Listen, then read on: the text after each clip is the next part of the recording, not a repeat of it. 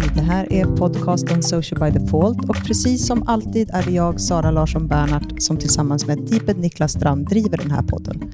Vill ni kommentera dagens avsnitt eller har idéer för framtida avsnitt, twittra till oss med hashtaggen Social by Default eller prata med oss på vår Facebook-sida. Hej Sara!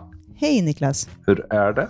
Det är fortsatt samma och fortsatt bra faktiskt. Ja, Hur är det med dig? det är väl ungefär samma. Jag har ju samma, samma så att säga. Jag jobbar ju och eh, det händer inte så mycket där. Men du har, jobbar ju lite mer nu. Ja, jag jobbar eh, fullt skulle jag säga. Mm. Man insåg ganska snabbt efter några veckors permittering och sysselsättningsgrad på 40 procent att det var totalt ohållbart. Mm. Eh, Så jag har faktiskt, det är andra veckan som jag har gått upp i fulltid. Precis, det är för alla vill vara på sociala medier. Ja, alla vill vara på sociala medier och sociala medier är de plattformar där mycket av ändå företagets kommunikation kan nå ut idag Mm. på ett annat sätt. Det är fascinerande att, att se hur väldigt många vänder sig just till att börja kommunicera i de här kanalerna som inte har gjort det förut. Nej. Och då tänker jag mest arbetsrelaterat. Och jag kan väl se samma sak, att jag menar skiftet går väldigt fort nu där mycket, mycket mer strukturerat sker på sociala medier, även i mitt jobb. Mm. Och det är ju intressant och samtidigt lite jobbigt då. För en sak som jag tänker mycket på, som jag vet att du också tänker på, är ju att någonstans i ett normalläge så har det varit helt okej att ha en kanal, till exempel en LinkedIn-kanal. Mm. Då, då har det funnits en, en vettighet att göra det. Nu börjar ju det bli så fullt Mm. i publiceringar att man faktiskt börjar fundera hur man ska klara det. finns liksom ingen redundans kvar. Och eftersom eh, algoritmerna också har en, ett spamfilter så att säga, eh, så närmar man sig det. Det är ju det som är problemet med just LinkedIn i det här fallet. Att eh, algoritmen tar inte hänsyn till targeting organiskt. Oavsett om du targetar vissa länder, eller om du targetar på språk, eller om du targetar på industrier. Eh, och där har ju vi råkat ganska illa ut nu eftersom det är så många som vill få ut innehåll i de här kanalerna. Och jag tittade på eh, förra veckan under måndagen, tisdagen, så låg vi på ett snitt på 15 postningar per dag Oj, oj. Ja. på LinkedIn. Targetat i och för sig, men precis som du säger, algoritmen uppfattar inte det utan ser de senare postningarna som om att vi spammar våra följare. Mm. Det har ju LinkedIn erkänt att, eh, Ja. också att som, algoritmen bryr sig inte om targeting, vilket innebär att Nej. man lätt blir spamming. Där har ju företagens användning av sociala medier och struktur av sociala medier gått snabbare än algoritmens uppdateringar. Det och samtidigt också att vi är i en situation nu som är ny Mm. för oss. Så jag tror ju att framöver får man nog ta oss ett så strategiskt fundera över one channel-strategin eh, samtidigt som man inte vill springa för fort och börja starta nya kanaler eftersom vi vet inte hur det blir när det ändå normaliseras, när Mm. eventen kommer igång, när konferenser, vanliga konferenser kommer igång. Vi vet ju Precis. inte och då kan, kan man annars sitta med liksom massa kanaler som man då måste fylla. Mm. Men jag tror dock att även om vi inte kommer ha det här trycket, säg om ett år, så tror jag att vi kommer ha ett högre tryck. Så man kommer behöva sätta så, titta på datan ganska rejält. Mm. Ett sätt att komma runt det här då är ju att jobba med eh, dark ads, eller sponsrat, mot specifika målgrupper. Mm. och inte lägga ut det organiskt och sponsra upp det, utan faktiskt se till att du jobbar med ads direkt. Men det är inte alltid det enklaste. Det, är inte, det innebär att du behöver ha flera olika ad-konton i Campaign Manager och du behöver folk som kan det. Och du behöver en budget.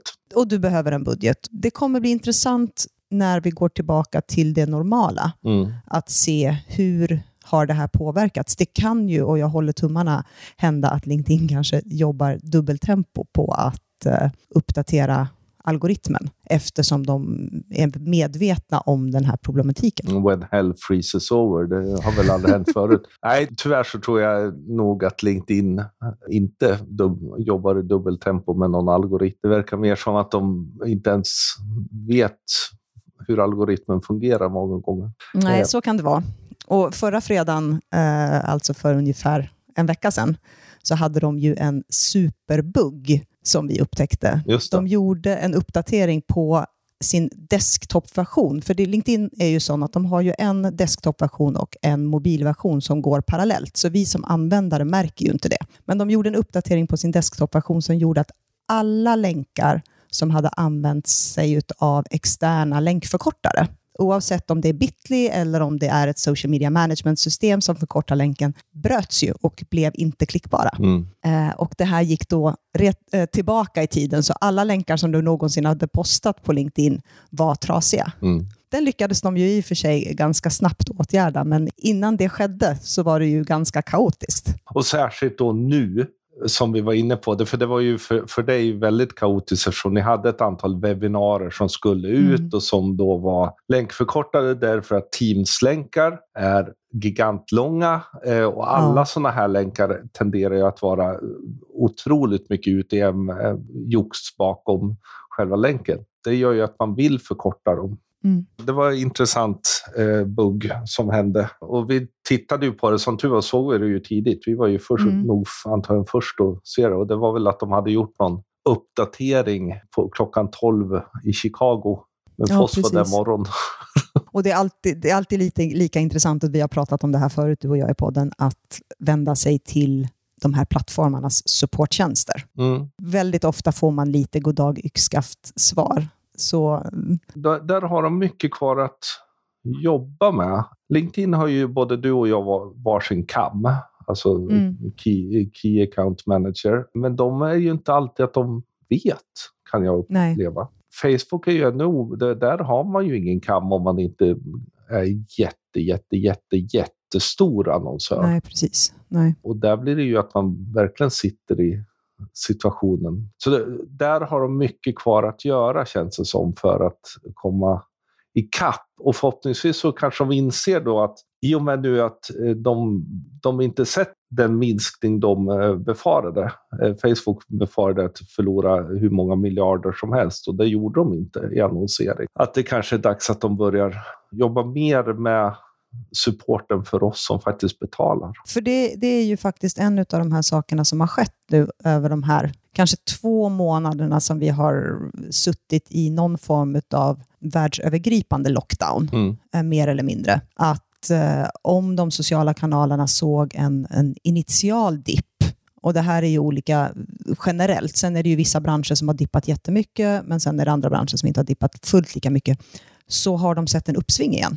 Ja, oh ja. Och dessutom en enorm ökning. Både ökning i eh, privatanvändande men också att eh, företagen är tillbaka och eh, gör, gör grejer. Mm. Lite som vi var inne på, att många har nu insett att ja, men fasen det är här vi kan möta våra kunder och partners. För man kan nästan, nästan säga att vi har gått igenom tre ganska stora faser när det gäller framförallt företagens inställning till hur du ska jobba i sociala kanaler under hela den här krisen. Där man, precis som vi berättade både i förra podden och förra, förra podden, vart lite först business as usual och sen insåg man att det funkade inte Nej. och då blev man förlamad mm. Eh, och så var man tyst.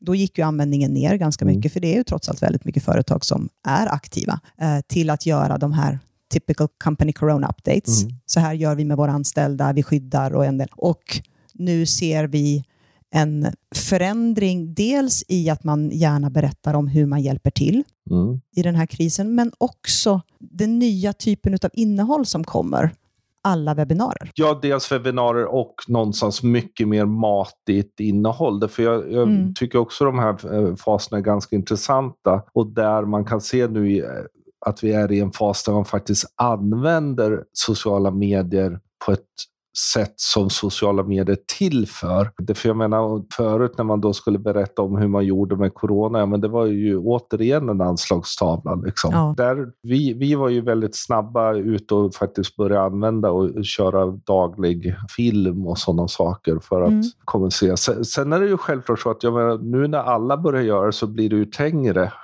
Ja, det är ju galet trångt. Och framförallt tisdagar och onsdagar, för det känns som att alla fokuserar sina webbinarier under de två dagarna. Ja. Ja, men det är att alla evenemangsmänniskor är med vet och de har alltid tyckt att konferenser är bra att köra då. Mm. Ja, men, och, och Det här är ett ganska intressant fenomen, för både du och jag har diskuterat det här att det känns som att väldigt många webbinarier händer just tisdag och onsdag och det kan mm. vara som du säger.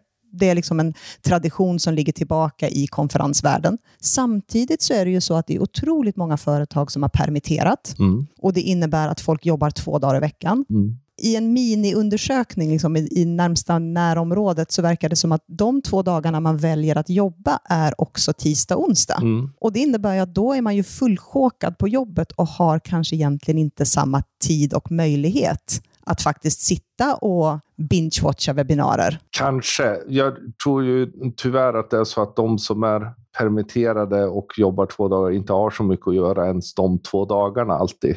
Nej, det, så kan det vara. Du och jag jobbar ju heltid på grund av att vi har mycket att göra. Mm. Så, så jag tror att det kan finnas en idé. Det för problemet i annat är att är du permitterad och så att säga inte är på kontoret eller jobbar två dagar, då kommer du ju inte heller antagligen titta på ett webbinar, för då kanske är svårare att göra. Så, där, så det där tror jag är jättesvårt, vilken dag man ska ha. Men det är ju många, ni har ju kört ett antal webbinarier, vi har ju kört en stort, det är ju många som tittar. Mm, det är det. Det är så det är ju många. helt klart så att det finns en efterfrågan nu. Jag tror också det är en del av den här, de här faserna. Att nu, nu går vi in i maj som normalt är en otrolig konferensmånad. Mm. Där, jag menar, när jag föreläste så var ju maj sådär att i princip nästan varje dag som det var konferenser och man var där eller man var och föreläste. Och nu är det ingenting. Allt är inställt. Någonting annat som kanske inte webbinarierna har drivit, men som har drivits mycket av webbinarierna, är ju också de här plattformarnas eh, utveckling av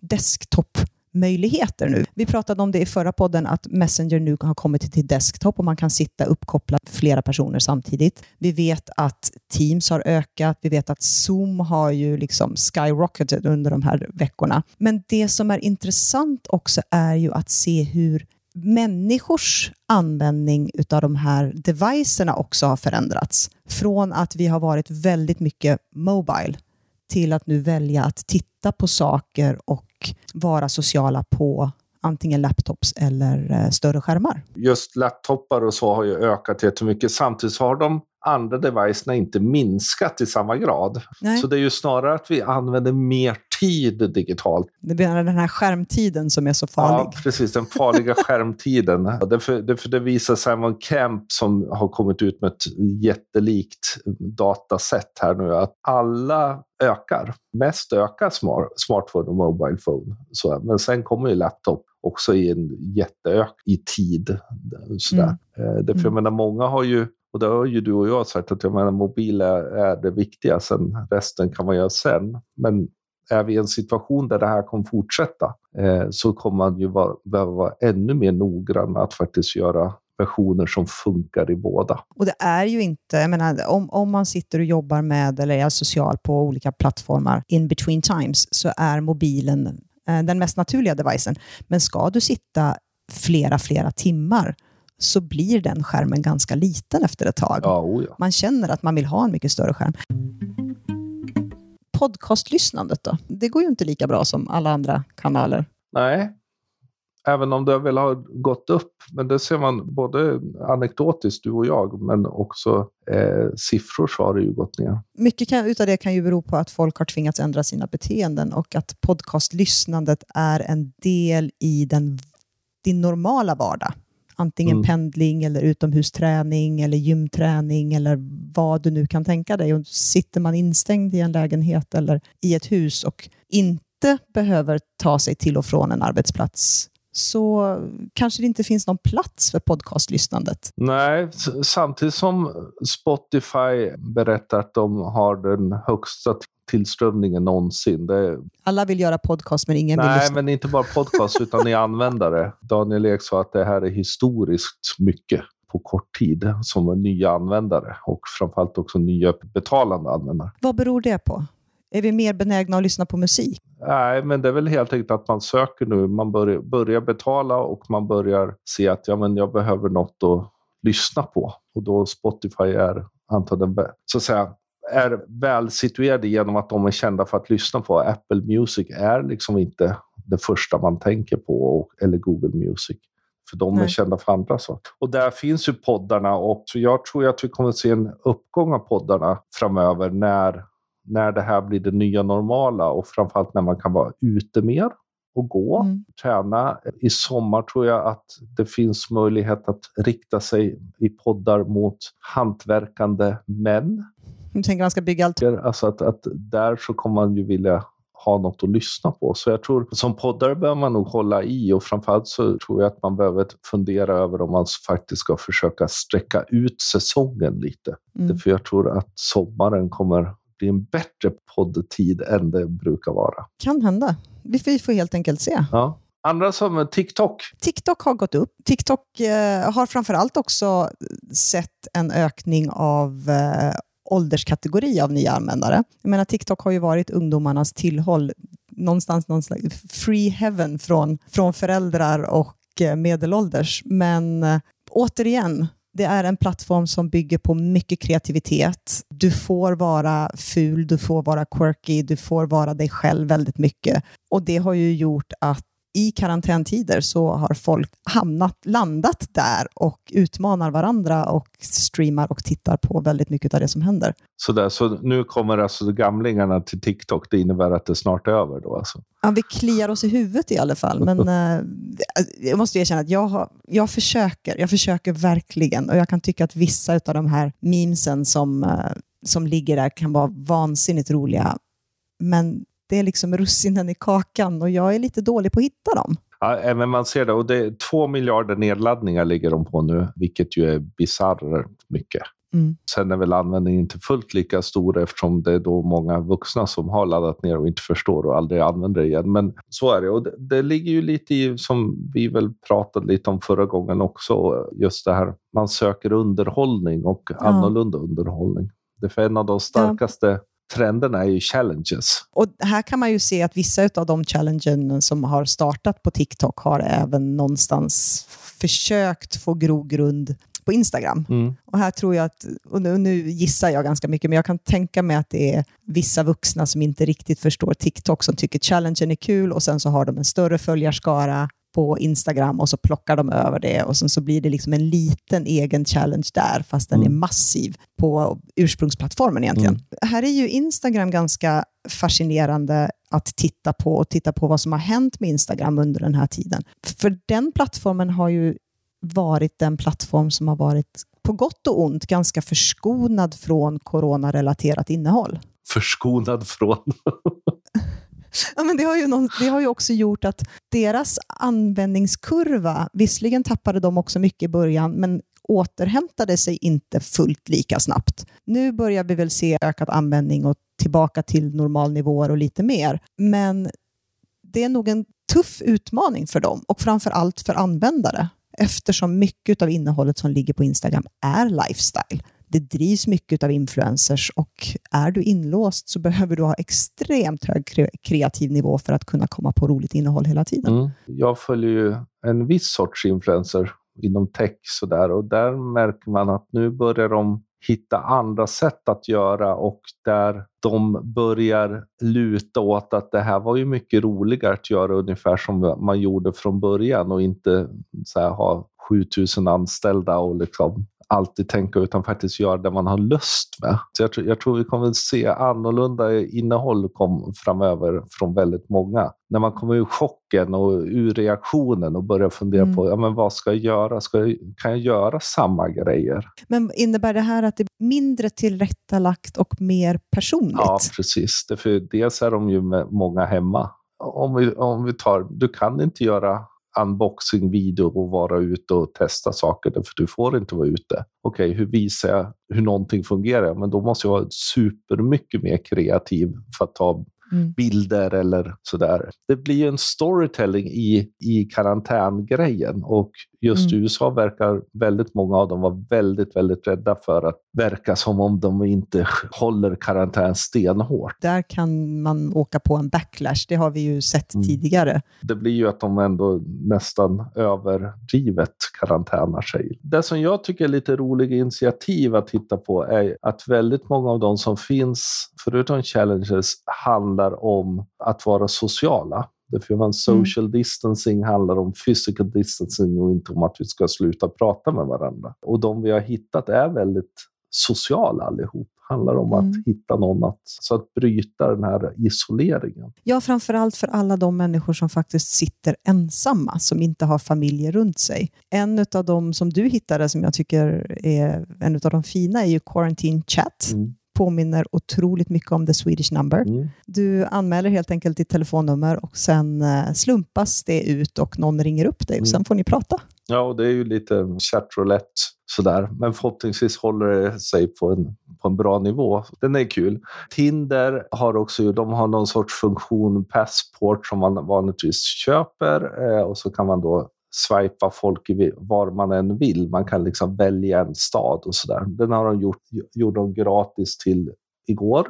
Mm. Förhoppningsvis fortsätter de. Och det, det, är liksom, det ser man, alla de här behöver ju fundera för att ge folk möj, mer möjlighet. En som jag tycker är väldigt fin är ju, eh, vi har ju sett alla stora plattformar. Jag menar, Facebook har hela tiden uppdateringar om hur du kan läsa på angående coronaviruset. TikTok har det, LinkedIn har det. Nu har Snapchat också kopplat på en ny feature där deras AI liksom läser av uppdateringar och beteenden hos sina användare och märker de att det blir en stor förändring i sökord eller vad man läs, eh, letar efter eller tittar på så kan de faktiskt erbjuda någon form av samtalsterapi när man märker att unga mår dåligt Mm. över den här situationen. På något sätt så känns det som att de här plattformarna har gått ifrån att vara moneymakers till att faktiskt ta ett socialt ansvar som vi egentligen frågade oss redan i höstas under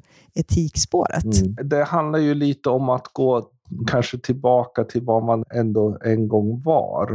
Eh, Alltså det, för jag menar, alla de här kommer ju ur sociala medier som handlar, Mm. handlar om kommunikation och interaktion. Eh, och där tycker jag också man ser att användningen av det ökar. Så det man kan vänta på är väl att Facebook gör någon ytterligare stor sak för att öka på den här Medmänsklighet Ja, kanske. Facebook är ju störst, det ser man på alla siffror, att de, eh, användningen av eh, Facebook ökar jättemycket. Och genom att de är så stora så är det otroligt mycket ökning numerärt. Det, kan, det kanske är så att inget ont som inte för något gott med sig. Att när vi tittar tillbaka på det här och framför allt tittar tillbaka på hur sociala medier har förändrats på grund av hela coronaepidemin, att vi kanske ser det som vi saknade. Mm. Mm. Att pendeln börjar svänga tillbaka och att den tvingades tillbaka på grund av det här. Och då, det skulle jag i alla fall välkomna Ja, väldigt precis. mycket. Hur ska man som företag tänka nu framöver? Jag har funderat väldigt mycket, liksom, hur kan man utnyttja challenge-trenden på ett positivt sätt? Och även de här, hur kan vi bryta isoleringen på ett positivt sätt som företag? Alltså att där tror jag är saker man behöver gå in eftersom det skapar ju en helt annan perception av ett varumärke Mm. än att man bara försöker göra en roligare försäljning. Alltså jag tror att man som företag fortfarande ska ha en otrolig fingertoppskänsla. Mm. Man får inte kapitalisera eller se som att man kapitaliserar eller utnyttjar situationen för mer försäljning. Eh, jag tror att man behöver balansera både ton och anledning och lite som vi har pratat om innan. Jag menar, när vi pratade om väldigt mycket realtidsmarknadsföring, om hur företag hoppade på en det ena än det andra och ibland faktiskt körde i diket, för det var ju så långt ifrån brandet som det bara gick. Men man ville hoppa på en trend Mm. för att man såg att man kunde få ut någonting. Och jag tror att det blir ännu viktigare i den här situationen. Att verkligen känna, är det rätt för oss att hoppa på en sån här sak? Mm. Är svaret ja, absolut gör det, men gör det med finkänslighet och en ödmjukhet inför en situation. Mm. Eh, Det är skillnad för ett företag att prata och en individ för att, att prata om samma sak. Så det tror jag.